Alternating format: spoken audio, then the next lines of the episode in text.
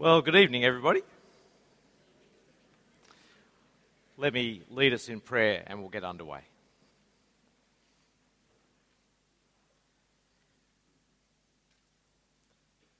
Heavenly Father,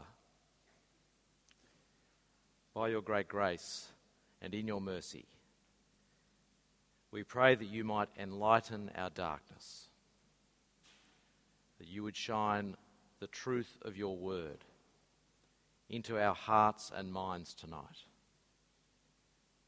so that we might know you better, love you more, and serve and live for you in all that we do, to Jesus' glory and in the power of your Spirit. Amen. So, apparently, hard to believe, but apparently, six million Australians watched the royal wedding. Six million Australians watched this wedding of Prince William and Kate Middleton. Put your hands up if you were one of those six million.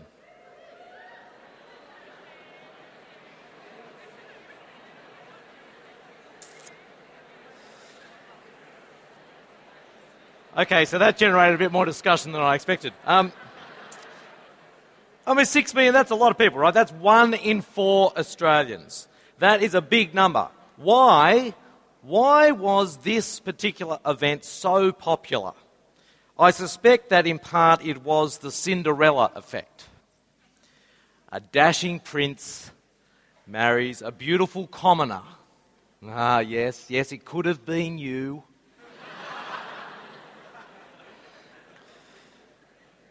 Maybe for some, maybe your grandparents' generation, maybe they watched it out of some vestige of affection for the British monarchy. But for most people, I suspect that the reason they watched was for the hats.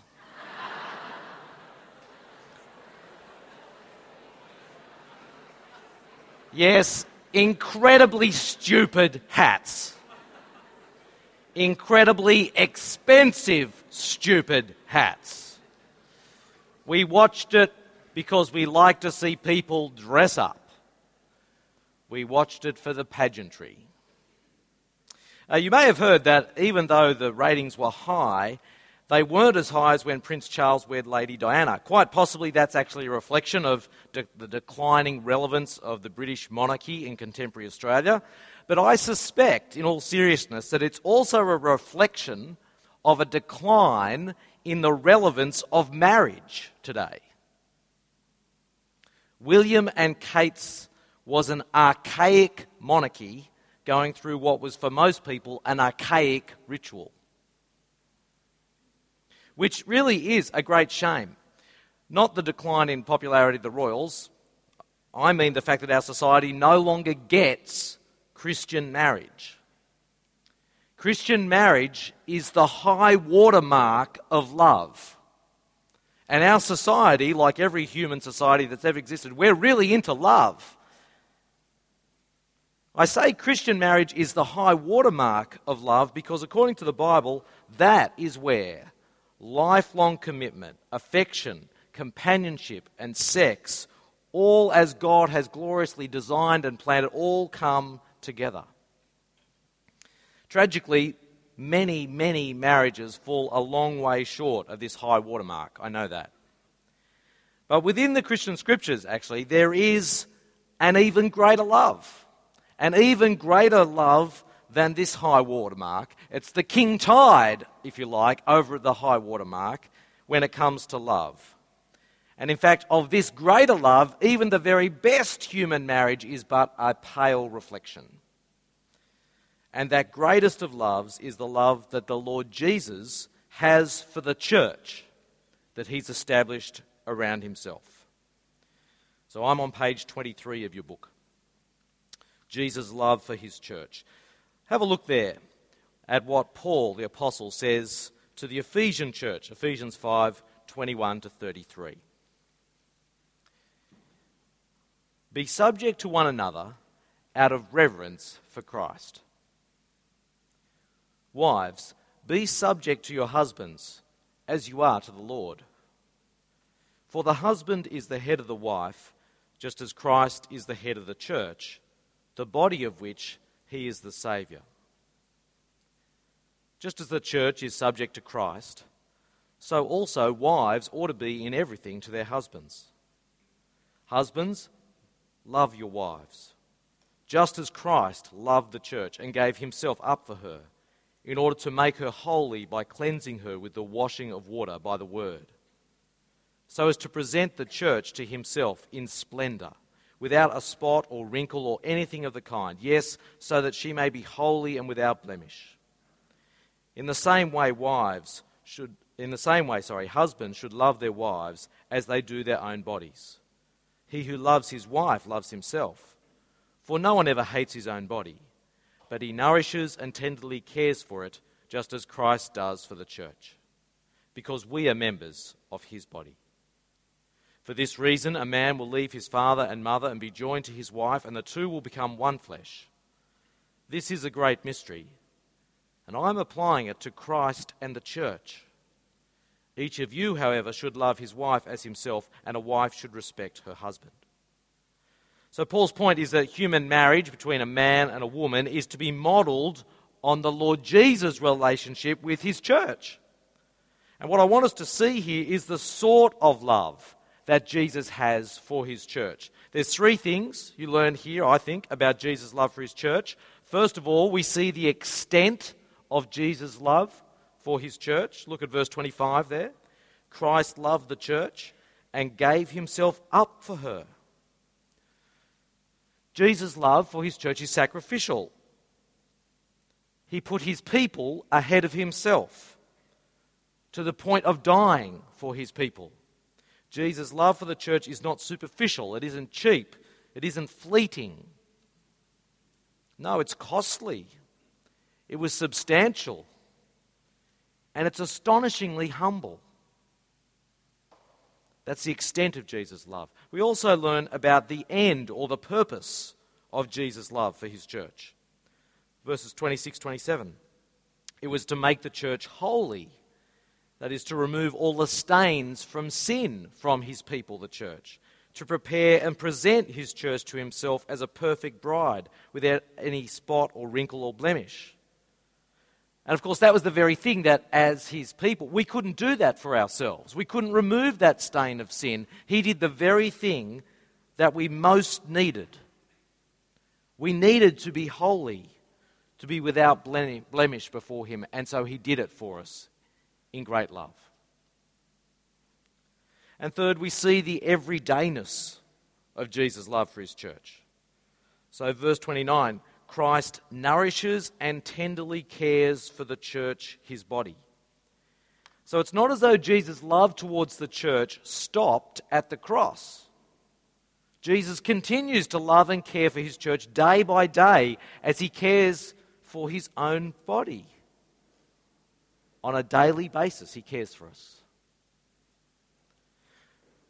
You know, if you were to say one thing about the church, one statement that captured the wonder and the majesty of the church. Surely it would have to be this, wouldn't it? That the church is loved by Jesus. The church is loved by Jesus with this sort of love, to this sort of extent, to this end, with this everydayness about it. And then when you think about your experience of church, right, in all of its grit, in all of its lack of impressiveness, that's a pretty amazing truth, actually. That the one thing you could say about it, it's loved by Jesus. Really? This church? I mean, it's okay. The church, this church, is loved by Jesus. To this extent, to this end with this everydayness about it. And Jesus' great love for his church is shown in the great grace that he extends to us. Listen to Paul's words a bit earlier in Ephesians, Ephesians chapter 2, 1 to 9. Paul writes, You were dead through the trespasses and sins in which you once lived, following the course of this world following the ruler of the power of the air, the spirit that is at work now at work amongst those who are disobedient. All of us once lived among them in the passions of our flesh, following the desires of flesh and senses, and we were by nature children of wrath, like everyone else. But God, who is rich in mercy, out of the great love with which He loved us, even when we were dead through our trespasses, made us alive together with Christ. By grace you've been saved. And He raised us up with Him and seated us with Him in the heavenly places in Christ Jesus, so that in the ages to come He might show the immeasurable riches of His grace in kindness towards us in Christ Jesus. For by grace you have been saved through faith. And this is not your own doing, it is the gift of God, not the result of works, so that no one may boast.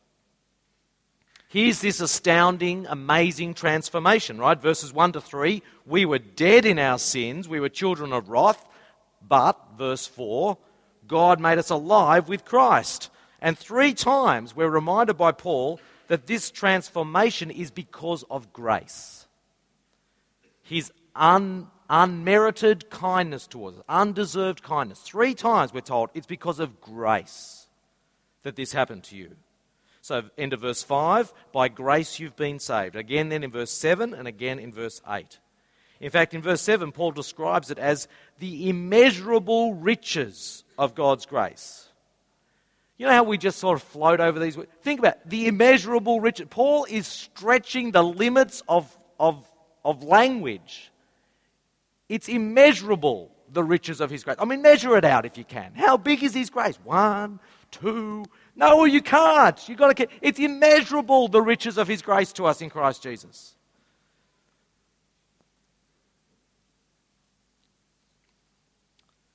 What is behind this incredible, immeasurable grace, according to this passage?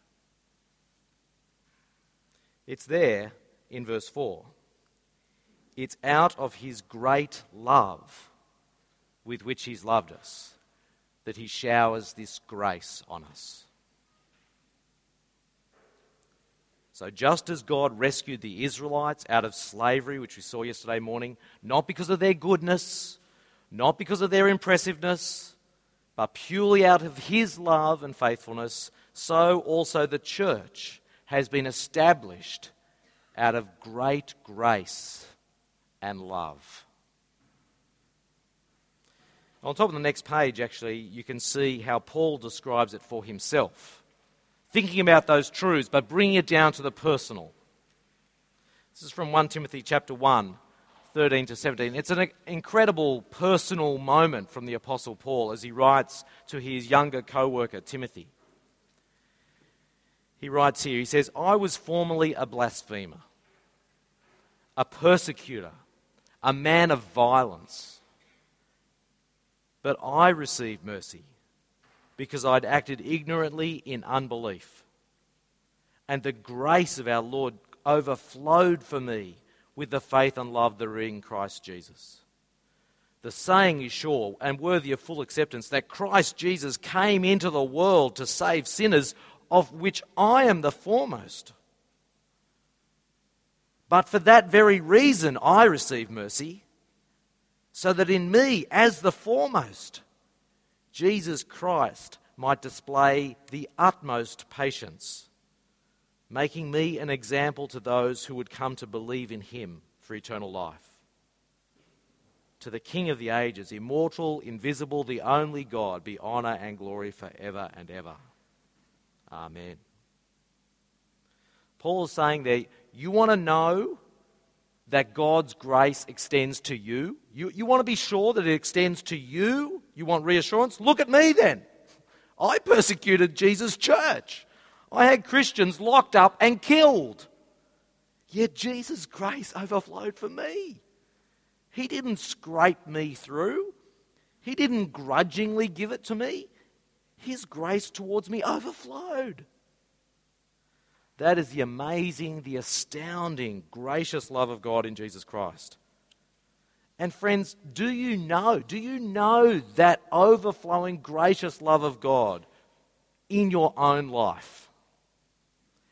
Can you testify like the Apostle Paul Praise God that there's one more person in the room today who can say, Yes, you know what? I can testify that His grace overflows for me. Can you testify to that? Do you know His great grace? His love for you? If you don't know Jesus' gracious love towards you, if you've not yet turned to Him in thanks and submission, this week would be a great time to do it. Consider who Jesus is this week. Search the scriptures. Consider what he's done. Consider what response you're going to make. Ask all your hard questions. If he's true, he can stand up to any number of questions. Get some answers and consider Jesus' great and gracious love towards you. Because as Paul says, Christ Jesus came into the world to save sinners. And that's talking about you. So that's some reflection on the gracious love Jesus has shown his church. What we want to do now is trying to work out how does that shape our life together as his church. But before we get to that application, we have to think through the nature of the church. Now I'm at part B on page 24. The achievement of God's grace, a new humanity. Look at how Paul describes the achievement of God's gracious love. We're still in Ephesians here, actually, Ephesians chapter 2, this time verses 11 to 22. So then, writes Paul, remember that at one time you Gentiles by birth, called the uncircumcision by those who are called the circumcision, a physical circumcision made in the flesh by human hands, remember that you were at that time without Christ, being aliens from the commonwealth of Israel and strangers to the covenants of promise, having no hope and without God in the world. Okay, so Paul here is talking about the fact that prior to the death of Jesus, if you were a Gentile, then you were excluded from the people of God. We saw that yesterday morning. Under the Old Covenant, you could only be a member of God's people if you became an Israelite, if you became a Jew. So let's now pick it up at verse 13.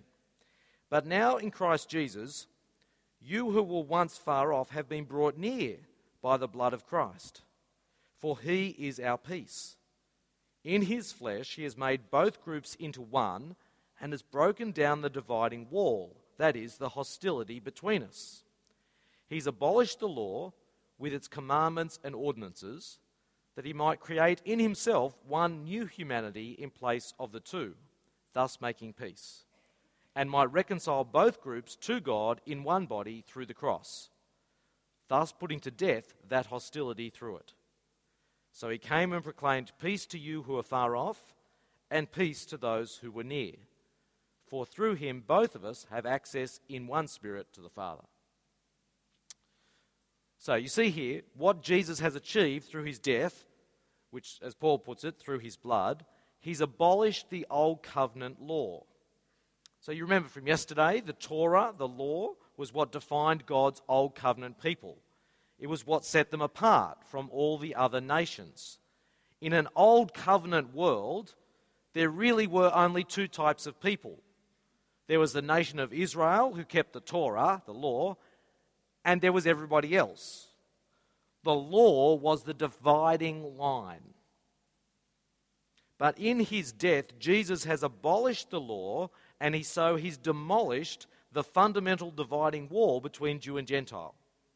Instead, verse 15, Jesus has made in himself one new humanity in place of the two.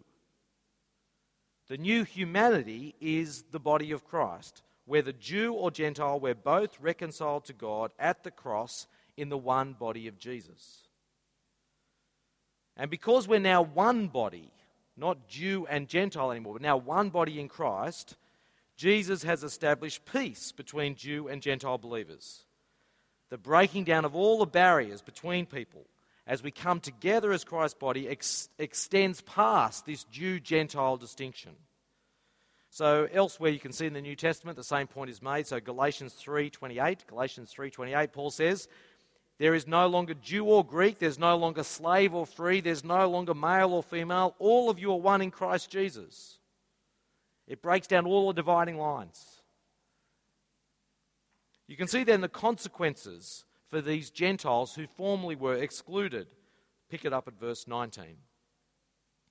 So then, you Gentiles are no longer strangers and aliens, but you are citizens with the saints and also members of the household of God, built upon the foundation of the apostles and prophets with Christ Jesus himself as the cornerstone. In him, the whole structure is joined together and grows into a holy temple in the Lord, in whom you also are built together spiritually into a dwelling place for God. So, as Gentiles in Christ, we're no longer excluded, right? We are no longer aliens. We're now fellow citizens. We're fellow members of God's household. Or, as Paul puts it, you're now a brick. You're fellow bricks in God's building. Now, before we tease out some of the implications of the oneness of this church, which is going to be very significant, I want to step back and note two other implications of what Paul's saying. So I'm on page 25. Two important implications. First of all, about the church and God's purposes for humanity. The fact that the church is God's one new humanity gives an incredible significance to Jesus' church in the world today.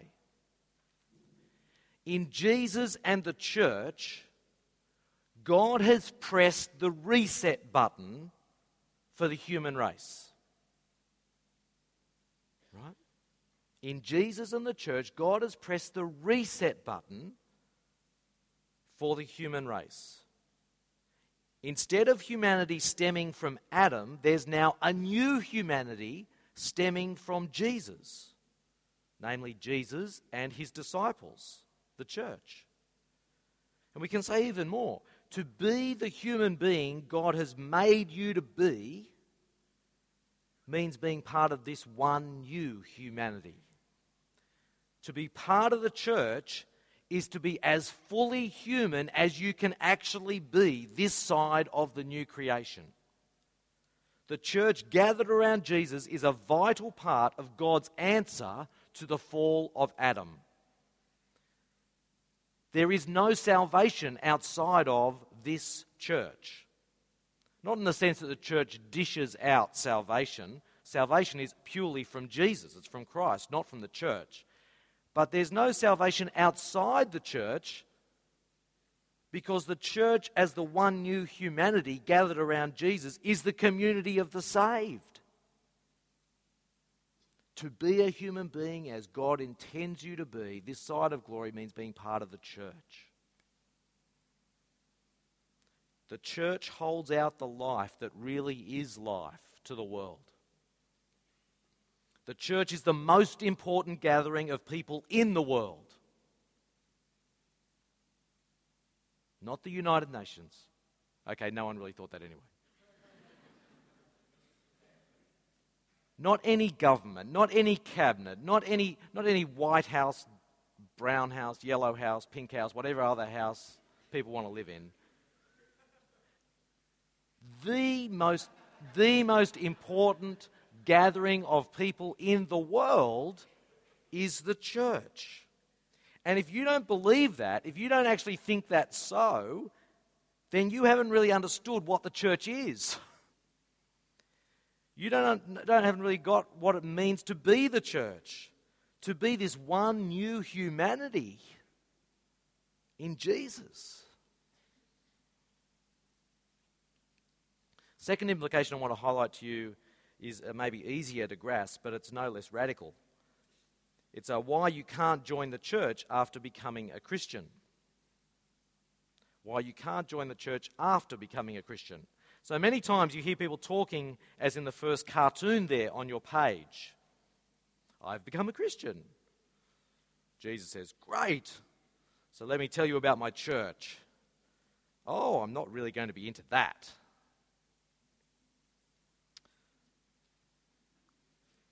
Uh, the, the problem with the woman in the cartoon is that in her mind, she's completely separated being a Christian from being part of Jesus' church. So much so that for her, being part of Jesus' church is an optional extra. But this actually creates a division where there actually can't be one. See, when you come to Christ in faith, you become a member of his body. You become a member of this new humanity gathered around Jesus. Or to use other images there from Ephesians 2, you become a brick built together spiritually with the other bricks to be a holy temple, to be a dwelling place for God. So, becoming part of the church is not a second step because you become part of Jesus' church when you become a Christian. Now, naturally, once you've become a member of Jesus' body, you'll want to meet together with other parts of his body. You'll want to get together with other bricks to give expression to the reality that is already the case. We gather together to give expression to this reality that's already the case. We are his body. We are one new humanity. So, yes, having become a Christian and, and, and therefore become part of his church, you want to find a local church or some church where you can give that membership expression. But it's not a second step, it's giving expression to what's already spiritually the case. Now, of course, there's a second common mistake that can be made as well, which is there in the second scenario. I've started to go to church, she says. That's good, says Jesus. But you know it doesn't make you one of my people, right? Have a read of Matthew 13, 24 to 30, says Jesus. So she checks her Bible app on her iPad, as many of you are doing right now, which talks about, in that parable, Jesus talks about how that he, he likens his church to a field in which there are both wheat and weeds. And Jesus says it won't be until the final harvesting, won't be until the final judgment day that the wheat and the weeds will be separated. So you can go to church every week. You can be up to your eyeballs in church stuff. You can, you can, have been, you can have, be baptized. You can be on the eldership board. You can be pastoring a mega church. None of that actually means you're a follower of Jesus. There will always be wheat and weeds wheat and weeds in Jesus' field. Now, going to church is not a bad thing. It's excellent, right? Sh- we should all go to church, but it's not trusting in Jesus. It's not the same as knowing Jesus' gracious love and submitting to Him as your Lord and Saviour. And may I say, if that's you, if you've been going to church, but you know in yourself you're not really part of His church because you haven't made that personal commitment to Him, then it's time to make a change, friend. Why don't you actually join his church? Put your trust in him and become part of his body. Now, at this point, I do need to go on a little aside to clarify some of our terminology about the church. What church, which church are we talking about? It's quite confusing when we talk about church because we use the same word church to refer to many different things. You can see some of the tensions there on page 26. Sometimes we mean a building, sometimes we mean the people who go to the building, sometimes we mean a particular congregation, sometimes we mean actually a, a church that has a building and has several congregations all meeting inside it at different times. That's sort of the one church of Christchurch Blavel, but it meets at three separate times. And the people might not have much to do with each other. We call that a church as well. Then sometimes we talk about the Baptist Church or the Presbyterian Church of Australia, referring to a whole denomination. We call that a church. Then again, we can talk about the worldwide church, the global aggregate of all of Jesus' disciples. I just thought I'd throw in that economics term because I was so dismissive of economics students yesterday. They're easy to please. Um, oh, drat. Now I'm going to have to do another one. Okay, all right. So, how can we call all the Christians around the world as His church when we never gather? If church means gathering. Finally, we can distinguish between what's been traditionally called the church militant, means all the followers of Jesus currently living on planet Earth, militant because we're the ones who are waging battle against the world, the flesh, and the devil. And the church universal, by which we mean the body of believers spread throughout all time and space. So, there's some of the different ways we tend to use the word church, but when the Bible uses the word church, to what does it refer? Well, the answer is when the New Testament uses the word church, it usually refers to just one of two things, only two things. Either it refers to what I've called the church universal, the sort of sum total of all followers of Jesus, living or dead, Jesus and his church, the whole lot, or it refers to a local gathering of believers, this particular congregation that meets together. But the important thing to note is that the local congregation that meets together is more than just a segment of the universal church. This local little gathering, this local church, is in itself a complete body of Christ. This local gathering isn't just a little bit. It's not just, oh, well, this particular church, it's such a shame. It's just three arms and two eyes.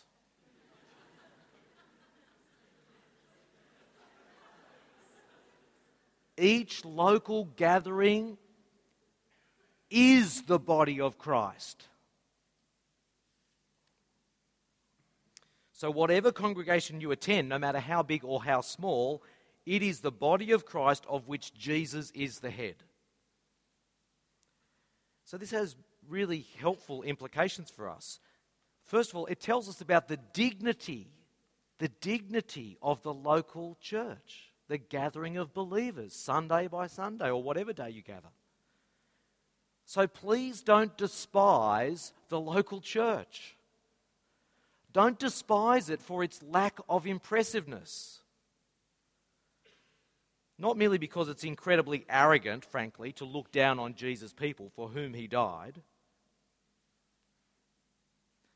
but, but theologically, this little gathering of believers no matter how unimpressive in human terms, no matter how awkward or how unhip, this is the precious body of Christ, of whom He is the head and Saviour.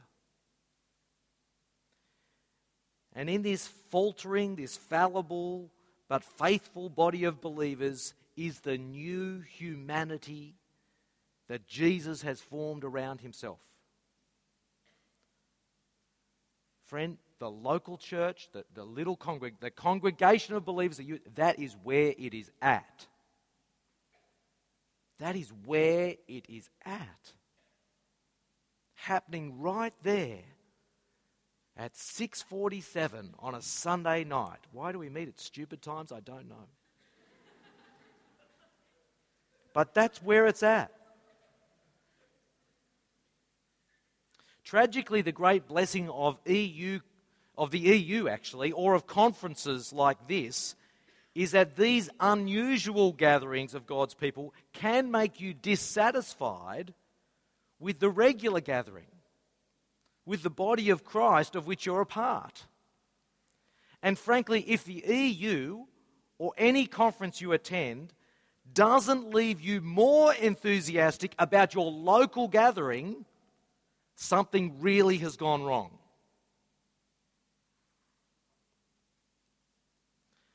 So please don't despise the local church because of what you perceive its lack of wow factor. We very easily sit in judgment over this or that church because of its lack of impressive ministry or the music isn't any good or the preaching isn't dynamic or there's not enough exercising of spiritual gifts. We're very quick with those judgments. But if the local church really is the body of Christ, and Jesus really does nurture and tenderly care for it by providing everything it needs to be his body, then who am I to despise the body of Christ that he's equipped in this particular way? But there's another question as well Is every gathering of believers church? Didn't Jesus say, Wherever two or three are gathered, there I am with you? So is every gathering of believers church? Well, yes, Jesus did say that, Matthew chapter 18, verse 20, But no, not every gathering of believers is church. The context in Matthew chapter 18 that Jesus is talking about is about church discipline. I take it from reading the passage, Jesus' point was that even a church of just two or three, which is a pretty little church, frankly, just me and you. Hey, glad you came to church today. Here we are. He says, even if there's just two or three going to the extreme limit, because you can't go much lower, then it's just one. And it's hard to gather as one. he says, so even if you went as small as you can go for the church, I am still there with you in the Spirit. Even as this tiny church seeks to discipline a wayward sister or brother. He wasn't, I think, in this passage setting out to say that every gathering of two or three Christians equals a church. In fact, there are some clear examples in the New Testament where there's gatherings of believers, even gatherings talking about Christian things that are not regarded as church. I'll give you one reference for that 1 Corinthians chapter 14 verse 35 1 Corinthians 14:35 and you can look that up later. So, a bunch of Christians sitting in a bar, this is not a joke, by the way, a bunch of Christians sitting in a bar is not church. However, you could have church in a bar. A family talking about Christian things is not church, although you can have family church. A home group Bible study isn't necessarily church, though you can have a house church. So, what then distinguishes a church from not a church? I'm getting a lot of quizzical looks now, so good, I'm, it's working. Okay. Well, historically, in terms of Reformed Protestant theology, the definition of the church has been something like this the congregation of the saints in which the gospel is rightly taught and the sacraments are rightly administered. Something like that. Now, that's helpful. That's very helpful, actually. Though I wonder whether maybe we might tweak it just a little. This is flying a kite at this point, okay? So don't put me to the wall for this one. I think that we're the church when we come together in the name of the Lord Jesus Christ.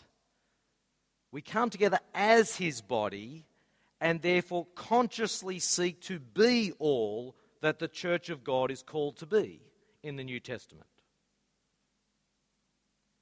I'll give you a very practical example. Is the EU a church? Well, according to my definition just then, we're church when we come together in the name of the Lord Jesus Christ as his body and therefore consciously seek to be all that the church of God is called to be. By that definition, the EU is not a church because we don't think we are. I'm pretty happy with that, actually. So you might like to take that up with me later. However, this is the real thing that matters. This is what's critical.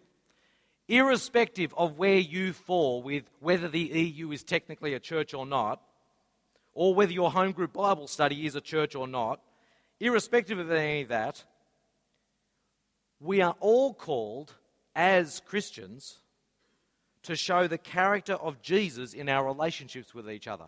So, what that means is it doesn't matter whether you're in church on a Sunday night or whether three hours later you're having a sneaky cheese at Macca's with your same friends from church, it, just because you're not technically at church doesn't mean you're now not called to love each other, does it? So you don't need to be the church to act like the church. Do you know what I mean? We're always called to be Jesus' people in the way we relate to each other. And what's more, the New Testament instructions about church give us, say as the EU or, or any group of Christians, good guidelines to inform how all our gatherings should function, what we should strive for, what we should value, what we should embody. So, our EU community, your small group Bible studies, your youth group, your workplace prayer group, all of them must be characterized by gracious love, just as the church must. Which brings us back then to the implications of what it means to be a church of gracious love. Part C So, church by grace, with grace. The central mark of being a church established by such gracious love from Jesus is that we extend the same gracious love to one another. We are to be a church not just established by gracious love, but reflecting gracious love. So, here, three quick passages. Listen to what Jesus commands in John 13, 34 to 35. I give you a new commandment that you love one another. Just as I've loved you, you should also love one another.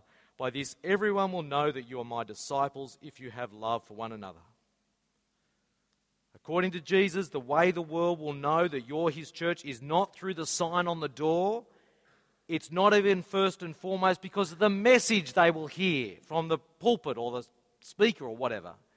The way they will know that you're Jesus' church is because you love each other. It's such a wacky thing to do. Love people who are not necessarily like you. Moreover, according to 1 John 4, love for one another is the litmus test of then you, whether you really love God or not. So 1 John 4:19, we love because he first loved us. Those who say I love God and hate their brothers or sisters are liars. For those who do not love a brother or sister whom they have seen cannot love God whom they have not seen. The commandment we have from him is this those who love God must love their brothers and sisters also. Everyone who believes that Jesus is the Christ has been born of God, and everyone who loves the parent loves the child. Whether you love your brothers and sisters in church is the litmus test of whether you really love God or not. And the way Paul describes it in Ephesians 4 is that we're to live in love as those who've been loved. Put away from you all bitterness and wrath and anger and wrangling and slander, together with all malice, and be kind to one another, tender hearted, forgiving one another as God in Christ has forgiven you. Therefore, be imitators of God as beloved children, and live in love as Christ loved us and gave himself up for us. Now, I wonder if you just pick the principle in all three passages. The same principle was there in each passage. It's this What is the great principle of church life according to the Bible? The great New Testament principle of church life is this be to one another as Christ has been to us. That's, that's the principle of church life. It was there in all three of those passages. John 13 34. Just as I've loved you, you should love one another. 1 John 4. We love because he first loved us. Ephesians 5 1 and 2. Be imitators of God as beloved children and live in love. This is the principle of church life. Be to one another as Christ has been to us in particular, show that same gracious love to one another as He's shown to us. So, what I'm going to do is try and pull the pieces together, and I've got a bit of a diagram. What, in this talk, what have we seen so far? I'm going to try and bring all the pieces together so that we can launch into some hard application. Okay? That's what we're going to do. Here's the pieces that we've seen. First of all, through God's gracious love, he has established us as this one new humanity in Christ. Okay, we've seen that. We are called as His new humanity in Christ to reflect God's gracious love for each other. What happens when you put these two things together? God's one new humanity in Christ who are to reflect God's love for each other well, the oneness, the oneness of our body means that the way love expresses itself is in maintaining peace in the body. This is what love looks like if we really are one new humanity. We maintain peace.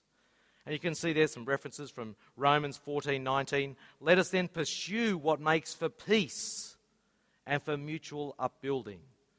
Or Ephesians 4 3, make every effort to maintain the unity of the Spirit in the bond of peace. So, what I'm going to do is uh, try and then tease out what does it look like for us to, in gracious love, seek to maintain peace in our church. So, why don't you stand up, stretch your legs for 30 seconds, and then we'll get into the application.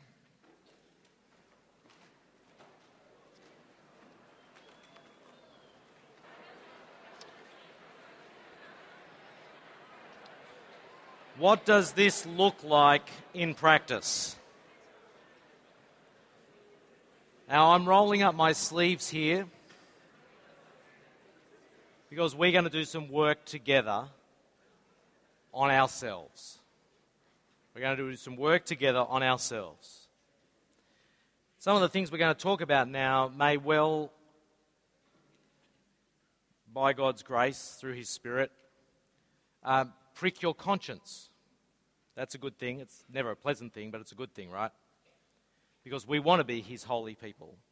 And so, after we've um, gone through this little section, we are going to launch into a time sort of, of reflection and confession for the ways in which maybe we've not lived as God would have us live as His church, both individually and corporately. So, maybe symbolically, you want to roll up your sleeves as well. Maybe. Let's talk about some threats, some practical threats to the peace that we should have as those who've been united in Jesus, one new humanity. I've got seven threats. The first, the threat of ego. The threat of ego.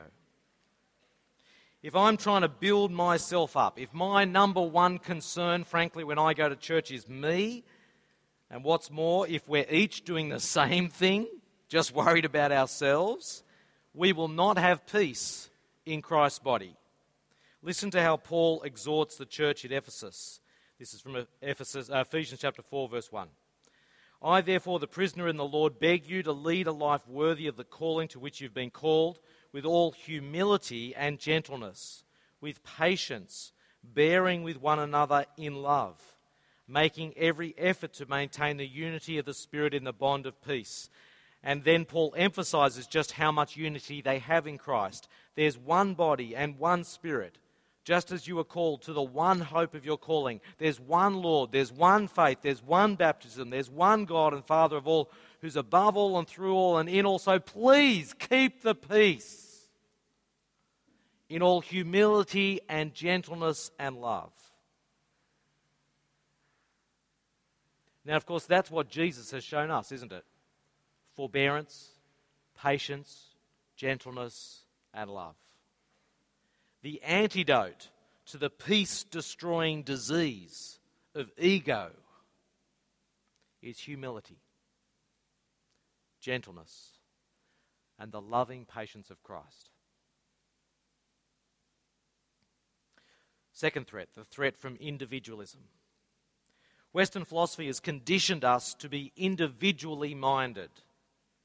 And we so easily slip into the it's just about me and God. Instead of, it's about God, His people, and me. Our lack of corporate vision means we can become callous. Because if you're having a bad time, well, that's sad for you, but it's not my life. And it can breed an arrogant self sufficiency. I don't really need this church. I'm streaming Driscoll on my iPad. I got Hillsong on my iPod. What really is this group of people going to add to my spiritual growth? But that callous, that self sufficient attitude is poison to the unity and peace of the church. And frankly, it's not a new problem. Paul had to address similar issues in the first century churches in Rome and in, and in Corinth. So to the Romans in Romans 12:5 he says, "We who are many are one body in Christ, and individually we are members." And you would expect him to say he what? Individually we are members of Christ. That's not what he says. Individually we are members one of another. It's not just you and Jesus, In Christ, we've been made members of each other. So you can't just head off as some Lone Ranger Christian. Moreover, despite whatever you might be tempted to think, you actually need other Christians. You need other members of Christ's body. Oh, I know you're so impressive yourself, so self sufficient. It's just that God's word tells me that you need other people. You need the body of Christ. 1 Corinthians chapter 12 verse 21 the eye cannot say to the hand I have no need of you nor again the head to the feet I have no need of you on the contrary the members of the body that seem to be weaker are indispensable. We all need each other in the body of Christ. And I'm talking about your congregation your local gathering we all need each other in that gathering. Thirdly, third danger, threat, the threat of divergent backgrounds. There's always a danger in the church that we will split along cultural lines. So, for the first century church, the great danger was Jews and Gentiles. Even though they'd all come to, these groups had both come to faith in Jesus, the danger was they keep splitting along these cultural lines. But that divides the one new humanity, right? The body of Christ. This was a real problem in Rome, and Paul addresses it explicitly in the book of Romans, chapters 14 and 15. You can see there on the page that Paul uses the principle we identified earlier. What was the principle of New Testament church life? Be to one another as Christ has been to us. He uses this principle. He says, Romans 15:7, "Welcome one another therefore, just as Christ has welcomed you for the glory of God. So, just as Christ has welcomed us, whatever our background, we're to extend that same unprejudiced welcome to each other. Now, I suspect for us, it's not about Jew Gentile, but the lines that are potentially that can be erected are things like cultural lines or racial lines, stylistic lines, even ageist lines. So, just being honest, if a Chinese sister or brother in Christ walked into your largely Anglo church, or frankly, for that matter, a white Anglo sister or brother walked into your Chinese church, what sort of welcome would they get? Would it be the same if an Anglo walked into your Anglo church or a Chinese believer walked into your Chinese church? So often our welcome is less than the welcome that Christ offers. Which brings considerable shame on us, since we're Christ's body and we know the welcome he offers because he's welcomed us. Now let's move on because there's some more threats. So, threat number four the pain of sin. When another sister or brother sins against you, or sins against actually someone else in the body, there is a real problem in the body of Christ. What is the way of gracious love when that happens? Now we're going to get to the how do you address a sister or brother who has sinned? What do you what do you do in gracious love towards them? We're going to address that on Thursday night. But for the moment, assuming that this sinning sister or brother has come to some sort of repentance, has come to repentance in Christ, if they've done that, what ought my response be? Well, Paul applies that same principle yet again of be to one another as Christ has been to us. You can see it there on your book, Ephesians 4:32. Be kind to one another, tender-hearted, forgiving one another as God in Christ has forgiven you. So, the be like Christ principle means in gracious love, we will be a forgiving community. We won't bear grudges, we'll forgive. Now, that doesn't mean it will be easy, but it does mean that as a church of God's people, we will reflect the truth of His forgiving love in our relationships with each other. Maybe there's someone you need to forgive.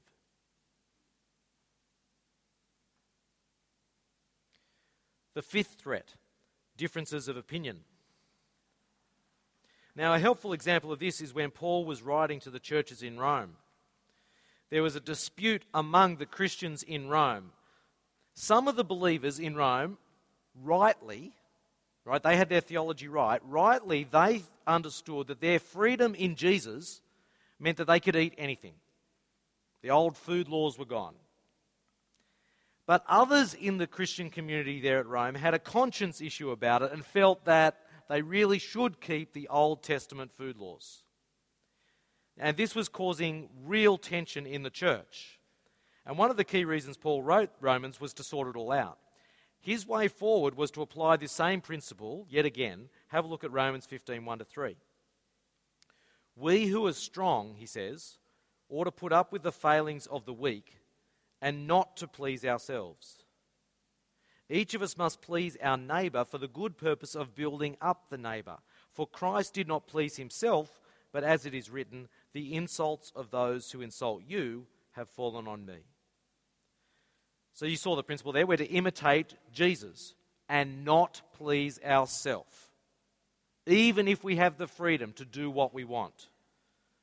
But actually, like Jesus, it's more important to please our sister or brother and not put any stumbling block in their way than it is to please myself, even enjoying the legitimate freedom I have in the gospel.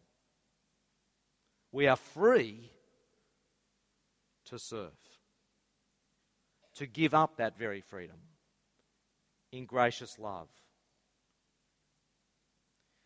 And what this uh, episode reveals is that there are actually concentric circles of issues within the church. There are issues that are at the very centre, ones that are crucial to the Christian faith. I would put there issues like the lordship of Jesus, or his atoning death, that would go under a crucial issue, or his physical resurrection, or his giving of the Spirit to believers in Christ. All of those, I would say, are crucial issues. Those are the issues that are in the historic creeds. They're in the EU's doctrinal basis. And the reason they're in the doctrinal basis is precisely because we believe these issues are crucial. But also, there's issues that can be significant without being crucial. Issues like this one in Rome over what should we eat or shouldn't we eat. It was a significant issue, especially pastorally, but it's not so crucial that they had to all be of the same mind. Paul does not say, look, all the food is fine, so get over it and pass the bacon.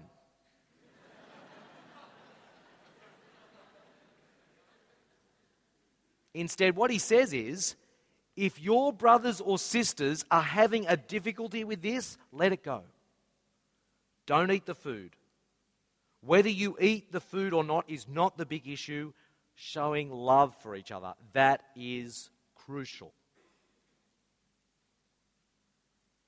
So, other issues I think that might fall into this significant, yes, but not crucial category might be today for us issues like what role ought women take in church leadership?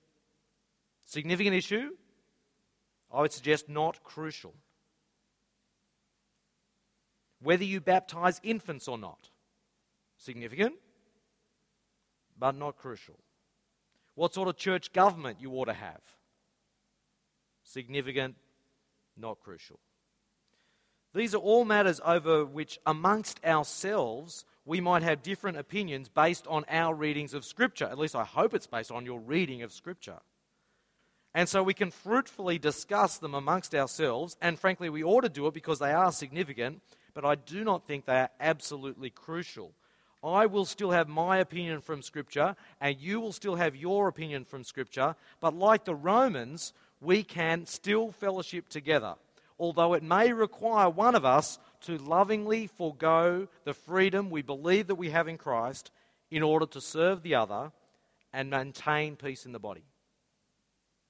And we can still humbly seek to understand the Scriptures better together on whatever the issue is at hand. Now, then, outside that, there's still then the interesting and then the irrelevant issues. There are all sorts of interesting issues, which frankly are not very important. Was 2 Thessalonians written before 1 Thessalonians? Oh, you didn't know? There's a theory that says it was. And what's more, it makes some sense, and it even shapes how you might interpret some of the details. But whether or not it's true is not crucial. And it's not really even in the significant category. You can't really imagine calling a church meeting to resolve the tension uh, within the body over which Thessalonian letter came first. It's interesting, it has some implications, and that's about it. Now, I personally would put the issue of whether God created the universe in seven 24 hour periods in that category. Though for some, maybe it will be a significant issue. But I hope it's not crucial. Then there's the irrelevant issues. Should we stand up or sit down to sing? Should we have three welcomers or four? Do we use Arial or Gotham?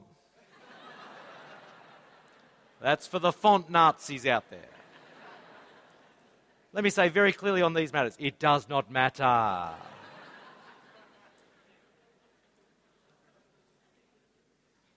And now the tweets are going to go crazy, I know. Frankly, there may be some wisdom, let's be honest, there may be some wisdom in going one way or the other, but really it's not a big deal. Now, do you get, though, even as I said, how many welcomers should we have? Do you get that the danger is that we take issues that are irrelevant or just interesting or maybe even significant and we launch them into the crucial? We let these non crucial issues create significant divisions between us, and suddenly we're not maintaining the peace of the body. The key is to know what sort of issue are you facing in your church? Is it significant? Or is it just interesting? Or is it crucial? And you might be saying, yeah, well, I'd never be so stupid as to break the unity of Christ's body over something as irrelevant as fonts. I mean, really. Well, let me ask you this question How important to you is the type of music used at church? If you turned up on this Sunday, right, from Ancon, awesome, awesome, it was great. We had the drum kit in the center of the stage. I mean, once upon a time, they had, you know, a holy table to celebrate the Lord's Supper. We got rid of that. We had a drum kit. Mm, yeah, yeah, we can talk about that over question time. I got issues. I got issues, people. I got issues. Okay. Are they crucial issues? Are they significant issues? So you turn up to church this Sunday and they say, oh, look, we've had, made a decision that from now on, we're only using a bagpipe for music.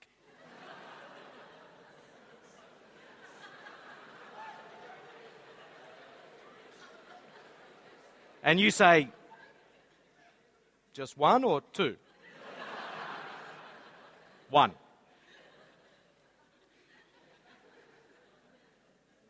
In all seriousness, if that happened, how much of a fuss would you make? You would explode. you would fully explode, wouldn't you? You would think this was the most outrageous thing that had ever happened in the history of Christendom.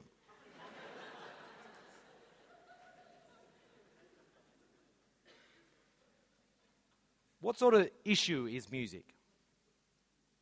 What sort of issue is it, really? Crucial, significant. Really? Okay, moving on. There's a potential threat to our peace from the variety of giftings. Because God gives different gifts to different people through His Spirit, and we're going to talk about that tomorrow. So, the final threat, then, threat number seven, is the threat from idealism. And all I'm going to do here is really this quote from Dietrich Bonhoeffer. It's a long quote, but it's worth it. Bonhoeffer here in this quote is pointing out the threat to the body that each of us become. We each become a threat to the body of Christ when we come to church with our idealistic ideas of what church should be like. That's what he says. God hates visionary dreaming. It makes the dreamer proud and pretentious. The man who fashions a visionary ideal of community demands that it be realized by God, by others, and by himself. He enters the, Christ- the community of Christians with his demands. He sets up his own law and he judges the brethren and God himself accordingly. Because God has already laid the only foundation of our fellowship, because God has bound us together in one body with other Christians in Jesus Christ, long before we entered into common life with them, we enter into that common life not as demanders, but as thankful recipients. We do not complain of what God does not give us. We rather thank God for what He does give us daily. And is not what has been given enough? Brothers and sisters who will go on living with us through sin and need under the blessing of His grace? Is the divine gift of Christian fellowship anything less than this any day, even the most difficult and distressing day? Even when sin and misunderstanding burden the communal life, is not the sinning brother still a brother with whom I too stand under the word of God? Will not his sin be a constant occasion for me to give thanks that both of us may live in the forgiving love of God in Jesus Christ? Thus, the very hour of disillusionment with my brother becomes incomparably salutary because it so thoroughly teaches me that neither of us can ever live by our own words and deeds, but only by that one word and deed, which really binds us together the forgiveness of sins in Jesus Christ. When the morning mists of dreams vanish, then dawns the bright day of Christian fellowship. So, conclusion. Before we are anything else as Jesus Church, we are a community of gracious love. Before we are a proclaiming community, before we are a praising community, before we're a, a missional community or a ministering community, we are a community of gracious love. We're a family established by God's gracious love, and as those who know the gracious love of God, we've been called by Him to embody that same gracious love in our life with one another and with the wider world. Before anything else, this is who we are Jesus' Church of Gracious Love. Now, I'm not pretending that showing such gracious love to each other is easy. I know it's not. Life in the body of Christ, if you want to fill in the blanks on your page, Life in the body of Christ, though, it is a divine privilege.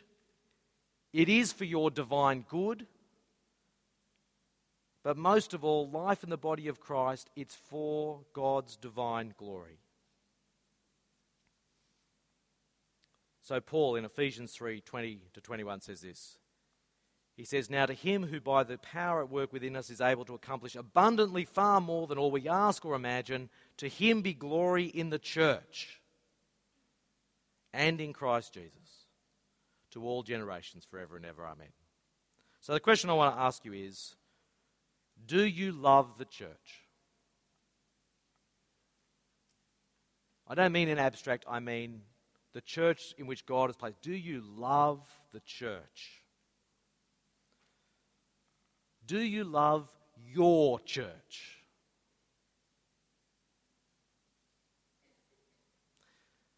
and also because I want to fight the individualism that captures us so easily. Do we love the church? Are we showing that gracious love to each other?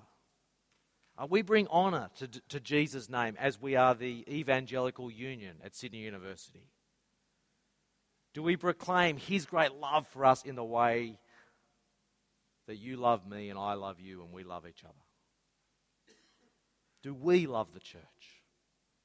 And are we, as the EU, going to love God's church wherever He's placed us? Are, are we, as EUers, going to be the ones through whom God brings great blessing to, his to the gatherings of his people because no matter what is going on in your church, you are going to be a person of gracious love.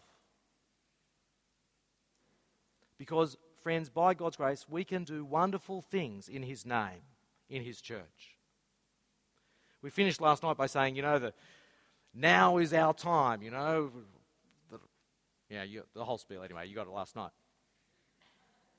What are we going to do? Here's the first thing be a community of gracious love. That is what we are to do. And that way bring glory to our Father in heaven through the church. So let's pray.